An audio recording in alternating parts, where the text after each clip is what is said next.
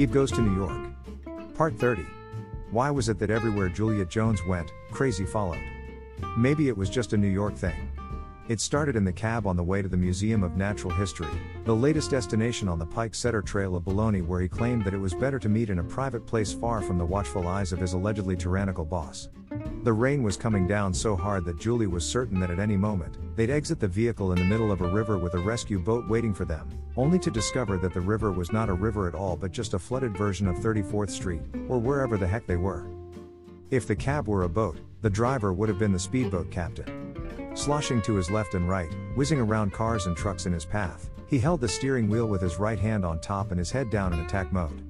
He had a grin of insanity plastered on his face and his mouth half open like he was enjoying the speed his cab was reaching, flying through the downpour, racing over waterlogged potholes and puddles like a bat out of hell. Julie clung to the door handle for dear life. With every sharp lane change, the cab tossed Julie and Pike in that direction and a huge puddle of water washed over the windows like they were on the inside of a car wash. Finally, they came to a skidding halt outside the museum but had to walk almost a block to the entrance because, in the cab driver's haste, he had braked and sailed clear past the entrance, fishtailing and swinging the wheel left and right to get it back under control. As she exited the vehicle into the pouring rain, she stumbled and would have dropped to the pavement if Pike hadn't reached out and grabbed her arm. While the rain pelted her, she put a hand on her head that was reeling like she had stars spinning around her head like in the cartoons. She waited for him to produce the big golf umbrella that would have been suitable for two, but he had nothing of the sort. Why wasn't she surprised? Together they ran through the rain. Pike held her close with his arm around her as they rushed up the museum steps to avoid getting even more soaked than they were.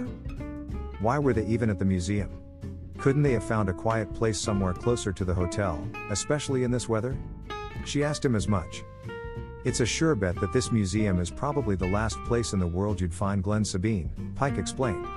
Besides, it's quiet and dry in its distinctly medieval interior. After two hours of looking at exhibits in several of the museum's exhibition halls, Julie had had about enough waiting. She turned to Pike, who hadn't said a word since they'd entered the museum. Well? No surprise, Pike was sucking down another nicotine stick. Julie glanced to her left at the sign directly in front of them with big wide full color paint that said, No smoking in the museum. Another sign right next to it said, Just in case you missed our first sign, we strongly suggest you go back and read where it says no smoking under any circumstances in the museum. And yet another sign, violators will be prosecuted up to 150 days in jail. In typical James Dean fashion, Pike was brazenly ignoring them all. Finally, he shared how it went when he confronted Sabine with going legit. Julie had been impatiently waiting for this answer since she'd first stepped foot in the cab.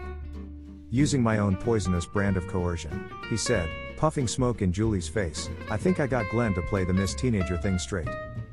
Julie gasped in delight. Oh, Pike, you're wonderful, she exclaimed. I, I simply don't know why you're doing this for Eve. He looked her square in the eye. For the record, lady, it's not for Eve I'm doing it.